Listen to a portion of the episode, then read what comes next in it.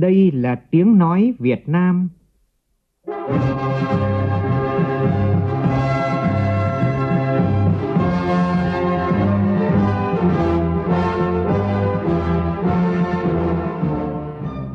là tiếng nói Việt Nam, phát thanh từ Hà Nội, thủ đô nước Cộng hòa xã hội chủ nghĩa Việt Nam.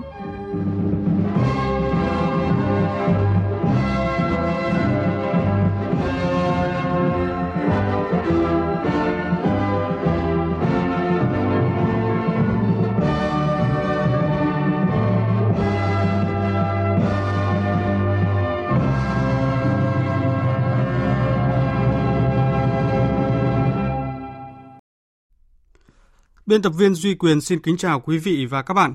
Mời quý vị và các bạn nghe chương trình thời sự sáng nay, thứ năm, ngày 12 tháng 9 năm 2019, tức ngày 14 tháng 8 năm kỷ hợi. Chương trình có những nội dung chính sau đây.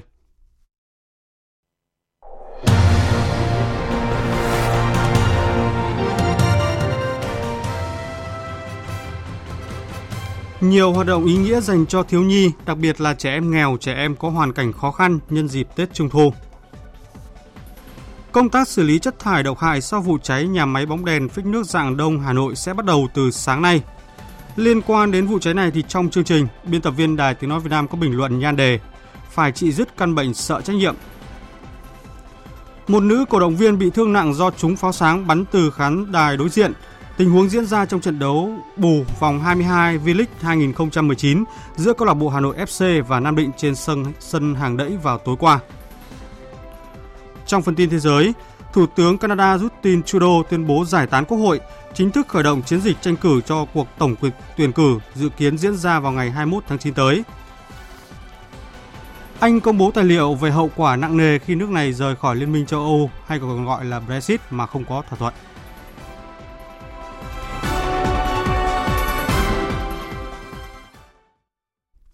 Bây giờ là nội dung chi tiết. Tiếp tục phiên họp 37, hôm nay Ủy ban Thường vụ Quốc hội dành cả ngày cho ý kiến về các báo cáo công tác của Tránh án Tòa án Nhân dân tối cao, Viện trưởng Viện Kiểm sát Nhân dân tối cao, các báo cáo của chính phủ về công tác phòng chống tội phạm và vi phạm pháp luật, công tác thi hành án và công tác phòng chống tham nhũng năm 2019. Phóng viên Lại Hoa thông tin.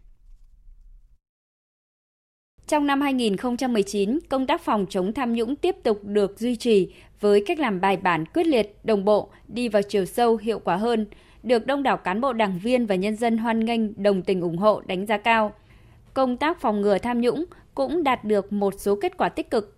Số người kê khai tài sản thu nhập trong năm là 1 triệu 081 nghìn người, đạt tỷ lệ 99% so với số người phải kê khai các bộ ngành địa phương đã ban hành tổ chức thực hiện quy tắc ứng xử của cán bộ công chức viên chức trong thi hành nhiệm vụ, công vụ và trong quan hệ xã hội.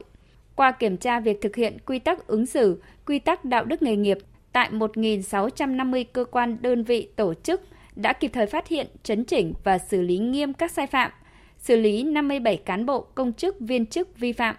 Bên cạnh những kết quả đạt được, công tác phòng chống tham nhũng cũng còn một số hạn chế, như biện pháp phòng ngừa chưa phát huy toàn diện, việc xử lý trách nhiệm người đứng đầu khi để xảy ra tham nhũng, chuyển đổi vị trí công tác, kiểm soát tài sản, thu nhập, tặng quà, nhận quà còn nhiều hạn chế vướng mắc.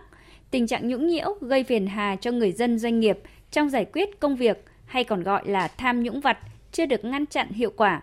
Dự kiến, đây cũng sẽ là chủ đề được tập trung góp ý trong ngày hôm nay về phòng chống tội phạm và tham nhũng trong khuôn khổ phiên họp thứ 37 của Ủy ban Thường vụ Quốc hội. Hôm qua tại thị xã Cửa Lò, tỉnh Nghệ An, Tòa án Nhân dân tối cao tổ chức hội nghị tổng kết thí điểm về đổi mới, tăng cường hòa giải đối thoại giải quyết tranh chấp dân sự, khiếu kiện hành chính tại 16 tỉnh, thành phố trực thuộc Trung ương. Dự hội nghị có Ủy viên Bộ Chính trị, trưởng Ban Dân vận Trung ương Trương Thị Mai, trưởng Ban Nội chính Trung ương Phan Đình Trạc và tranh án Tòa án Nhân dân tối cao Nguyễn Hòa Bình. Tin cho hay. Tại hội nghị, các đại biểu đã được nghe nhiều ý kiến phát biểu tham luận, trong đó có những kinh nghiệm cách làm hay hiệu quả từ các địa phương như công tác thí điểm hòa giải đối thoại của Tòa án nhân dân cấp tỉnh ở Nghệ An và ở quận Bình Tân, thành phố Hồ Chí Minh. Kinh nghiệm cách làm hiệu quả khi đối thoại các khiếu kiện hành chính ở tỉnh Long An. Tranh án Tòa án nhân dân tối cao Nguyễn Hòa Bình cho biết, kết quả thực hiện các hoạt động thí điểm về hòa giải và đối thoại tại 16 tỉnh thành phố trực thuộc trung ương có ý nghĩa rất lớn trong việc cung cấp thông tin và bài học thực tiễn, phục vụ cho việc hoạch định chính sách và xây dựng dự thảo luật hòa giải đối thoại tại tòa án. Hiện nay, Tòa án Nhân dân tối cao đã hoàn thiện hồ sơ dự án luật và trình Quốc hội. Trưởng ban dân vận Trung ương Trương Thị Mai biểu dương những kết quả đạt được qua gần một năm thực hiện mô hình hòa giải đối thoại ở 16 tỉnh thành phố và đề nghị cần tiếp tục phát huy quyền làm chủ, quan tâm đến lợi ích hợp pháp của nhân dân, xây dựng hệ thống tòa án trong sạch, vững mạnh, xứng đáng là nơi để người dân gửi gắm niềm tin vào công lý, công bằng. Dịp Tết Trung thu năm nay, các đơn vị địa phương đã tổ chức nhiều hoạt động ý nghĩa, tạo điều kiện cho các thiếu nhi, đặc biệt là các em có hoàn cảnh khó khăn, các học sinh khuyết tật đón một mùa Trung thu vui tươi. Tổng hợp của biên tập viên Đài Tiếng Nói Việt Nam. Tối qua, hàng ngàn thiếu nhi cùng đông đảo người dân và du khách đã tập trung về quảng trường Nguyễn Tất Thành, thành phố Phan Thiết, tỉnh Bình Thuận để tham dự lễ hội rước đèn Trung thu Phan Thiết năm 2019. Đây là một trong những lễ hội truyền thống của địa phương phục vụ phát triển du lịch. Lễ hội này đã được tạp chí Việt Books xác lập kỷ lục lễ hội rước đèn Trung thu lớn nhất Việt Nam. Với chủ đề Thiếu nhi Phan Thiết vui Tết Trung thu, học hành chăm ngoan, vui chơi, sáng tạo làm theo lời bác. Lễ hội có sự tham gia của 2.800 học sinh đến từ các trường trung học và tiểu học trên địa bàn thành phố Phan Thiết. Em Ngô Nguyễn Huyền Trân, học sinh trường tiểu học Đức Nghĩa, thành phố Phan Thiết bày tỏ. Đây là lần đầu tiên con tham gia rước đàn. Mô hình của đàn trường con là mô hình bông sen. Nó có ý nghĩa tượng trưng cho những bông sen non. Và con là một phân công nhiệm vụ cầm bảng, dẫn đầu đoàn. Con rất là vinh dự. Còn tại Sơn La, tối qua, Ban âm nhạc VOV3 và Ban văn học nghệ thuật VOV6 Đài Tiếng Nói Việt Nam phối hợp với Nhà hát Thiếu nhi tỉnh Sơn La tổ chức đêm hội trăng rằm năm 2019 cho các em thiếu nhi với chủ đề Trung thu miền Ban Trắng.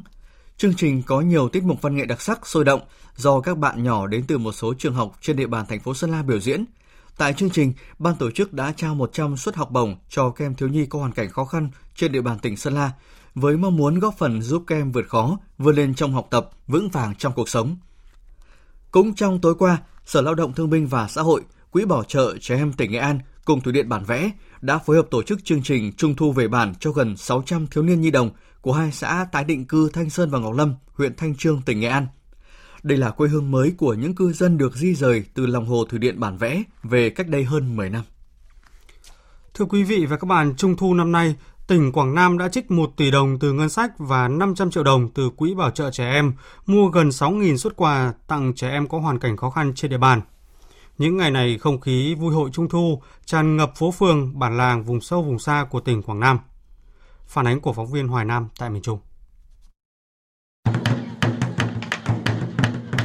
A Sang là xã biên giới của huyện vùng cao Tây Giang, cách trung tâm tỉnh Quảng Nam hơn 200 km. Việc đi lại khó khăn. Nơi đây, đồng bào cơ tu chiếm 97% dân số. Đời sống của người dân chủ yếu dựa vào nương rẫy. Tỷ lệ hộ nghèo chiếm hơn 55% số hộ dân. Để thiếu nhi nơi đây đón Tết Trung thu vui vẻ, tỉnh đoàn Quảng Nam phối hợp với Bộ Chỉ huy Bộ đội Biên phòng tỉnh và các đơn vị nhà hảo tâm tổ chức chương trình hái ước mơ trăng cho hàng trăm trẻ em vui chơi. Em A Lan Thị Thanh Trúc, học sinh trường tiểu học A Sang, huyện Tây Giang, tỉnh Quảng Nam bày tỏ. Hôm nay nhân dịp Tết Trung thu, con được nhận quà của các cô các chú, con rất cảm ơn. Trung thu năm nay, hàng trăm tổ chức cá nhân hảo tâm cùng hướng về trẻ em vùng đặc biệt khó khăn ở tỉnh Quảng Nam. Anh Nguyễn Xuân Đức, Phó Bí thư tỉnh đoàn Quảng Nam cho biết, sự chung tay của cộng đồng góp phần chăm lo trẻ em miền núi ngày càng tốt hơn. Có thể nói là mỗi cái chuyến đi đều đậm lại cho cán bộ đoàn cũng như hội liên hiệp thanh niên cũng như các anh chị mạnh thường quân những kỷ niệm, những tình cảm và đặc biệt là những cái trăn trở. Mình phải làm thế nào để dành những cái tình cảm nhiều hơn cho nhân dân cũng như các cháu thiếu nhi ở các địa bàn này. Ông Nguyễn Thùy, Phó Giám đốc Sở Lao động Thương binh và Xã hội tỉnh Quảng Nam cho biết. Năm nay là địa bàn tổ chức điểm tổ chức nhiều hơn, rộng hơn. Thứ hai á, năm nay là đầu tư cụ thể từ ngân sách nhà nước mà là quà trung thu cho các cháu nhiều hơn tất cả các năm. Và thứ ba á, là các cái hoạt động mang tính truyền thông á tuyên truyền về cái việc chăm sóc phòng chống xâm hại trẻ em có tích cực hơn vào cái dịp này chứ còn đặc biệt năm nay á, thì cũng quan tâm rất là nhiều đến ờ, trẻ em có hoàn cảnh khó khăn nhất là những trẻ em có hoàn cảnh đặc biệt. Chương trình Thời sự sáng tiếp tục với những tin tức khác đáng chú ý. thực hiện yêu cầu của Ủy ban nhân dân thành phố Hà Nội về việc triển khai các giải pháp khắc phục hậu quả vụ cháy tại công ty cổ phần bóng đèn phích nước Dạng Đông. Chiều qua, tri cục Bảo vệ môi trường công ty Dạng Đông, Binh chủng Hóa học Bộ Quốc phòng và Urenco 10 thuộc công ty Môi trường đô thị Hà Nội đã họp bàn thống nhất phương án thu gom xử lý chất thải độc hại tại hiện trường. Tin chi tiết cho biết. Việc tháo rỡ được thực hiện ngay sau khi Bộ Tư lệnh Binh chủng Hóa học phun thuốc để cô lập, tránh tình trạng bốc bay của thủy ngân. Hiện tại nhân lực phương tiện đã sẵn sàng. Phạm vi tiêu tẩy độc cũng được các bên xác định cả trong và ngoài khu vực của công ty. Việc tháo rỡ bốc xúc chất thải tại hiện trường vụ cháy bắt đầu thực hiện từ 7 giờ 30 phút sáng nay. Sau khi mặt bằng vụ cháy được dọn, Bộ Tư lệnh Binh chủng Hóa học sẽ sử dụng thiết bị và công nghệ hiện đại để tiến hành tẩy độc tại chỗ. Đây là đơn vị đảm nhận hướng dẫn, giám sát toàn bộ quá trình thu gom, xử lý chất thải do vụ cháy để lại, cũng như quá trình tẩy độc để bảo đảm việc thu gom, xử lý theo đúng quy trình quy định. Công ty Dạng Đông đang tích cực phối hợp với các cơ quan chức năng để việc thu gom chất thải đảm bảo an toàn, hoàn thành trước ngày 15 tháng 9 này. Trong trận đấu bù giữa câu lạc bộ Hà Nội FC và Dược Nam Hà Nam Định tại vòng 22 V-League 2019 diễn ra trên sân hàng đẫy vào tối qua, pháo sáng xuất hiện rất nhiều lần ở khu vực khán đài B của đội khách. Hành vi không đẹp của các khán giả quá khích đã khiến một nữ cổ động viên và hai chiến sĩ cảnh sát cơ động bị thương. Tin cho biết. Cổ động viên tên Huyền Anh đến theo dõi trận đấu giữa Hà Nội FC và Nam Định trong trận đấu bù vòng 22 V-League ngồi ở tầng 1 khán đài A một quả pháo sáng bắn từ khán đài B sang trúng vào đùi cổ động viên này và khiến cô bị thương nặng, được đưa vào cấp cứu ở bệnh viện Sanh Pôn. Các bác sĩ đã phải phẫu thuật đến hai lần để tẩy độc hóa học do pháo sáng có chứa lưu huỳnh. Sau khi sự cố này xảy ra, pháo sáng vẫn tiếp tục được các cổ động viên ném ra trước và sau khi trận đấu kết thúc. Trong quá trình đảm bảo an ninh trận đấu, hai chiến sĩ cảnh sát cơ động bị các cổ động viên của Nam Định hành hung và phải nhập viện. Ngay trong tối qua, trưởng ban tổ chức giải Village Nguyễn Trọng Hoài Ông Nguyễn Quốc Hội, Chủ tịch công ty cổ phần thể thao T&T cùng tuyển thủ Đỗ Duy Mạnh đã đến bệnh viện Sanh Pôn thăm hỏi và chia sẻ với nạn nhân. Được biết ban tổ chức trận đấu sẽ lo toàn bộ chi phí điều trị cho chị Huyền Anh. Kết thúc trận đấu vào tối qua, câu lạc bộ Hà Nội FC đã thắng các cầu thủ đến từ Nam Định với tỷ số 6-1. Thời gian gần đây, tình trạng người dân tự ý xả rác thải trên kênh Bến Đình ở thành phố Vũng Tàu, tỉnh Bà Rịa Vũng Tàu ngày càng tăng, khiến cho khu vực này ô nhiễm trầm trọng – chính quyền thành phố đang huy động lực lượng để giải quyết tình trạng này. Tin của phóng viên Lưu Sơn. Kênh Bến Đình có chiều dài hơn 2,6 km đi qua các phường 5, 9 và phường Tháng Dì của thành phố Vũng Tàu. Mỗi ngày kênh Bến Đình phải gánh một lượng rác thải khổng lồ và nước thải sinh hoạt của hơn 600 hộ dân sinh sống ven kênh, nên nhiều năm qua luôn là điểm nóng về ô nhiễm môi trường tại thành phố Vũng Tàu. Ủy ban Nhân dân tỉnh Bà Rịa Vũng Tàu đã có dự án nạo vét và xây dựng bờ kè kênh Bến Đình nhưng hiện nay đang chờ triển khai. Trước mắt, để giải quyết tình trạng ô nhiễm kênh trầm trọng như hiện nay, Ủy ban Nhân dân thành phố Vũng Tàu có kế hoạch huy động khoảng 500 người thu gom rác làm sạch kênh Bến Đình. Ông Vũ Hồng Thuấn, Phó Chủ tịch Ủy ban Nhân dân thành phố Vũng Tàu nói. Cái quan trọng nhất là hiện nay đấy, là không phải chúng ta làm sạch rác kênh Biến đình, mà chúng ta làm sao không xả cái nguồn rác ra làm ô nhiễm kênh Biến đình. Đặc biệt là những thuyền đánh cá vào bến ấy thì người ta không có đưa rác lên bờ mà người ta thả thẳng xuống kênh. Nếu sau khi thu hoạch cá lên đấy thì các cái còn lại là người ta cứ gạt xuống hết. Thế thì cái đây cũng là cái lực lượng mà gây ô nhiễm rất lớn. Vận động họ phải cố gắng không được ném nhựa, túi nhựa, túi ni lông xuống dưới biển. Tiếp theo chương trình, biên tập viên Bùi Chuyên chuyển đến quý vị và các bạn một số thông tin về thời tiết đáng chú ý. Trong 3 ngày tới, vùng hội tụ gió trên cao suy yếu dần nên mưa rông tại Bắc Bộ sẽ giảm dần. Hôm nay cục bộ chỉ có một vài điểm mưa to, còn ở diện dài rác. Ban ngày trời nắng giáo, nền nhiệt có xu hướng tăng dần từ 1 đến 2 độ mỗi ngày, nhưng nền nhiệt độ cũng không cao, cao nhất toàn khu vực giao động trong khoảng từ 29 đến 33 độ vùng núi nhiệt độ là 29 đến 30 độ. Khu vực Thanh Hóa có mưa rào và rông. Các tỉnh còn lại thuộc Trung Bộ ít mưa, ngày nắng nhiều. Từ Nghệ An đến Quảng Nam còn có nắng nóng, nhiệt cao, cao nhất 35 đến 36 độ. Tây Nguyên và Nam Bộ mưa giảm trong hai ngày tới, mưa tập trung chủ yếu về chiều và tối. Trong mưa rông dễ xảy ra các hiện tượng thời tiết cực đoan như tố lốc và gió giật mạnh, nhiệt độ giao động trong khoảng từ 25 đến 33 độ.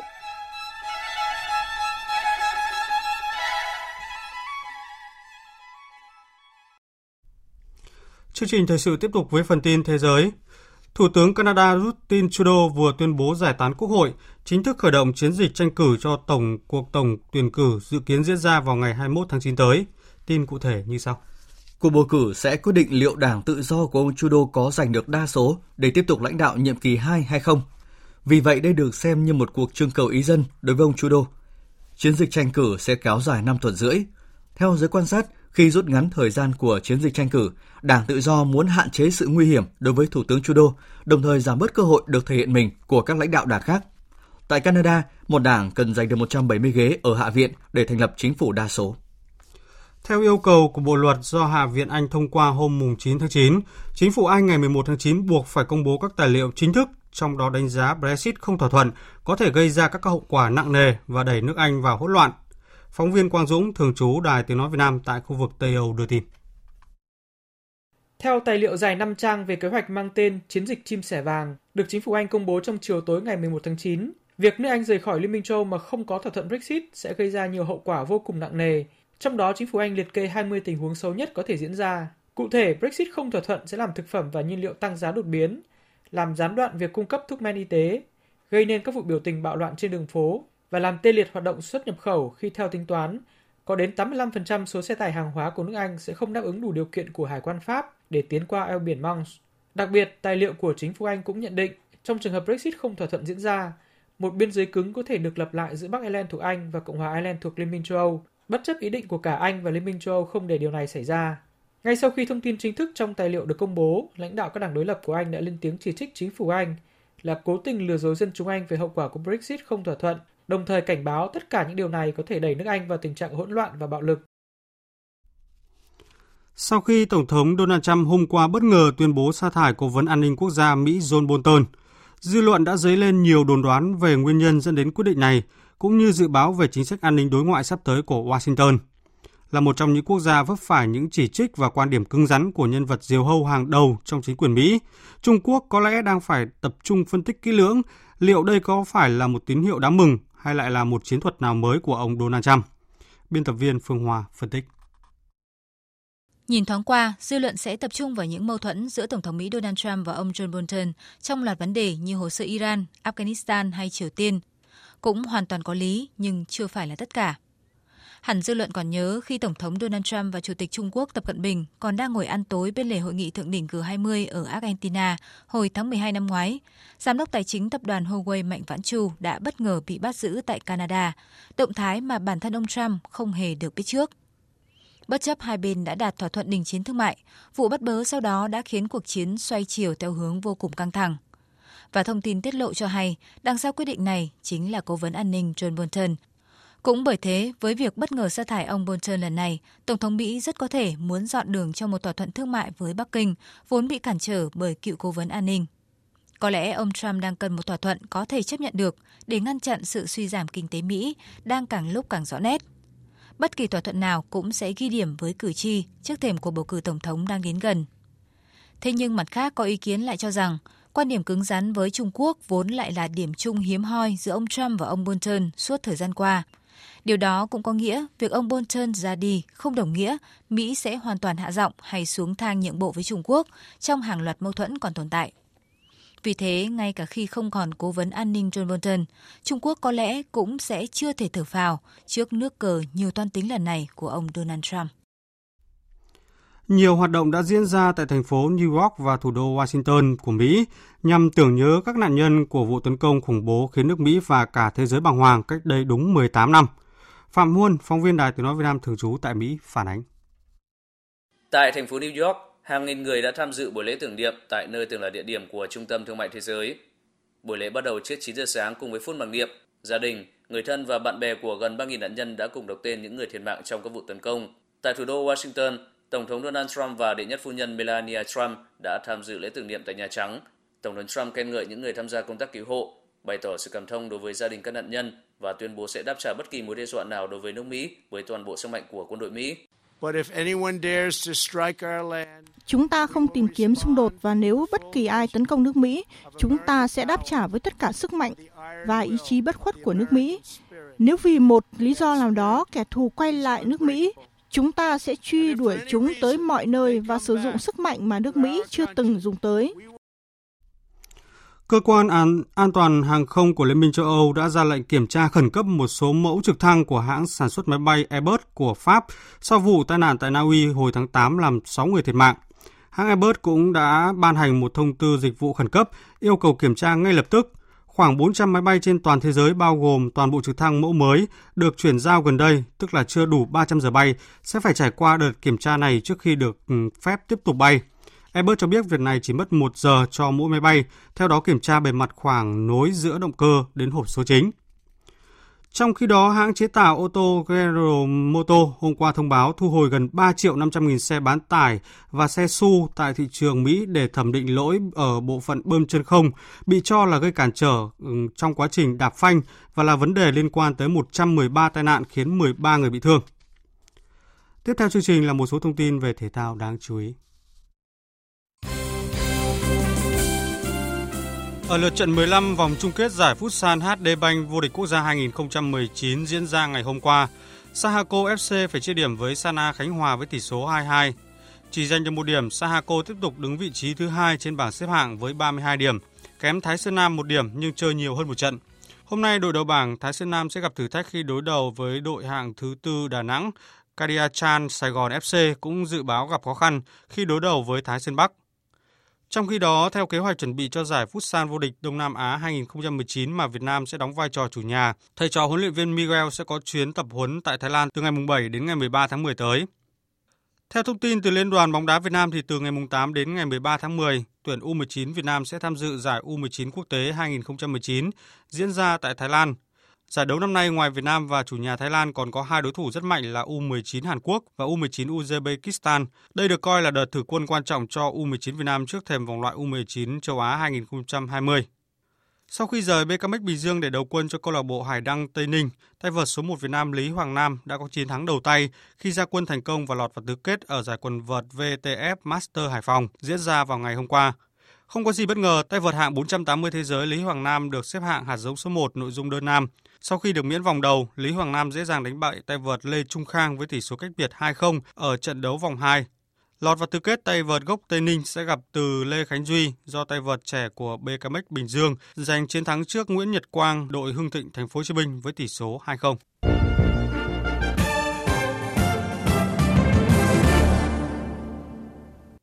Thưa quý vị và các bạn, vụ cháy tại công ty cổ phần bóng đèn và phích nước Dạng Đông phát tán nguồn thủy ngân độc hại ra môi trường, ảnh hưởng nghiêm trọng tới sức khỏe của người dân, xảy ra đến nay đã 2 tuần và thành phố Hà Nội đang quyết liệt chỉ đạo khắc phục hậu quả.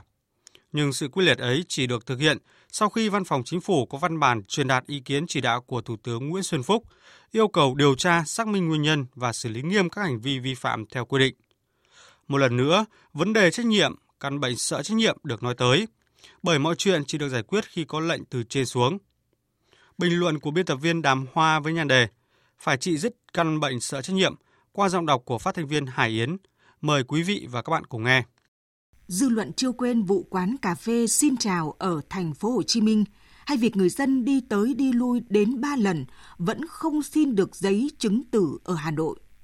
Dù việc chỉ bé bằng cái móng tay, nhưng phải có ý kiến chỉ đạo của Thủ tướng Chính phủ thì mới xong. Vụ cháy tại công ty cổ phần bóng đèn và phích nước Rạng Đông lại khác. Hậu quả rất lớn, mức độ rất nghiêm trọng, rất cần sự quyết đoán bản lĩnh của người và cấp có thẩm quyền. Nhưng sau chuyện thò ra thụt vào các quyết định, rồi thông tin khuyến cáo, sau những quan điểm chỉ đạo không đồng nhất, không kịp thời của cơ quan có trách nhiệm, sau sự không minh bạch thiếu trung thực của lãnh đạo công ty, vẫn là sự trùng trình mập mờ đến khó hiểu. Chỉ đến khi Thủ tướng có ý kiến chỉ đạo thì mới quyết liệt, rốt ráo. Người dân mới biết cần phải làm gì để bảo vệ mình, bảo vệ môi trường sống, mới hết mòn mỏi, mong chờ được khắc phục hậu quả. Thực tế ấy nói lên điều gì nếu như không phải là phản ánh sức y của nền hành chính, nếu như không phải là người và cơ quan có thẩm quyền chưa làm đúng, chưa thực hiện đủ trách nhiệm trước chức trách được giao, trước sự xáo trộn lo lắng của nhân dân. Nếu như không phải là một biểu hiện của sự yếu kém về năng lực quản lý, điều hành, nếu như không phải căn bệnh đùn đầy trách nhiệm, né trách nhiệm, sợ trách nhiệm đang tái phát. Vậy nên mới có một bộ phận cán bộ thụ động không dám quyết định khi giải quyết công việc thuộc phạm vi chức trách. Mới có một bộ máy đông nhưng không mạnh, đông nhưng mọi việc dù lớn hay nhỏ cũng đều báo cáo kính chuyển hoặc ngồi chờ ý kiến chỉ đạo. Mới có những công bộc mà việc làm của họ khiến lòng dân không yên, không thể đặt niềm tin. Và người ta có quyền đặt câu hỏi, điều gì khuất tất đằng sau những thông báo bất nhất, những quyết định mà chẳng quyết được vấn đề gì ấy? Chính quyền, cơ quan chức năng đang phục vụ ai, người dân hay vì chính cái ghế của mình? Vì sao trong phạm vi chức trách mà người và cơ quan có thẩm quyền không xử lý lại đẩy lên chờ chỉ đạo từ cấp trên? Vì sao có những chuyện bé như cái móng tay mà Thủ tướng Chính phủ cũng phải để tâm chỉ đạo giải quyết? Theo lý giải của Bộ Nội vụ, chính vì việc phân chia thẩm quyền trách nhiệm giữa các cấp chính quyền địa phương chưa rõ ràng, còn trông chéo, nên mọi việc bị đùn đẩy lên chính phủ, thủ tướng chính phủ, và chỉ khi người đứng đầu chính phủ chỉ đạo thì mới rõ thẩm quyền trách nhiệm thuộc về ai, cơ quan, ngành cấp nào, mọi việc cũng mới thông suốt. Đó là một thực tế, nhưng cốt lõi vẫn là việc các cơ quan chưa làm đúng chức năng nhiệm vụ đã quy định trong luật cán bộ công chức và các văn bản quy phạm pháp luật khác, chưa thực sự đề cao trách nhiệm thực thi công vụ, thiếu trách nhiệm với dân, với chính bản thân mình. Tình trạng né trách nhiệm, sợ trách nhiệm đã trở thành một căn bệnh mà nếu như chỉ dừng ở mức nhắc nhở, không xử lý đến nơi đến chốn, không dùng liều thuốc đặc trị là luật pháp, thì sẽ là một trở lực của phát triển. Nguy hại hơn, nó gây mất niềm tin của dân vào chính sách, pháp luật, vào những người gánh vác trọng trách. Và nếu cứ như vậy, tình trạng trên chuyển động dưới y ạch làm giảm hiệu quả quản trị của cả hệ thống, hình thành một nền hành chính xin ý kiến là chuyện không có gì đáng ngạc nhiên. Người đứng đầu chính phủ từng lo lắng, chúng ta đang có một bộ phận cán bộ có cũng được, không có cũng được. Ông cho rằng, cứ ngại trách nhiệm, cứ sợ trách nhiệm, cứ né trách nhiệm, thì làm sao xã hội phát triển được, trong khi quyền lực đó, trách nhiệm đó thuộc về các đồng chí, những người thực thi. Rõ ràng là đã đến lúc phải trị cho dứt căn bệnh sợ trách nhiệm. Đã đến lúc phải dũng cảm gạt bỏ trở lực phát triển của đất nước, làm lung lay niềm tin của dân. Có như vậy, mới mong xây dựng được nền hành chính kiến tạo, phục vụ nhân dân. Quý vị và các bạn vừa nghe bình luận của biên tập viên Đài Tiếng Nói Việt Nam với nhan đề Phải trị dứt căn bệnh sợ trách nhiệm. Tiếp theo chương trình là một số thông tin thời tiết đáng chú ý. Dự báo thời tiết Dự báo thời tiết ngày và đêm nay, phía Tây Bắc Bộ có mưa rào và rông vài nơi, nhiệt độ từ 23 đến 33 độ.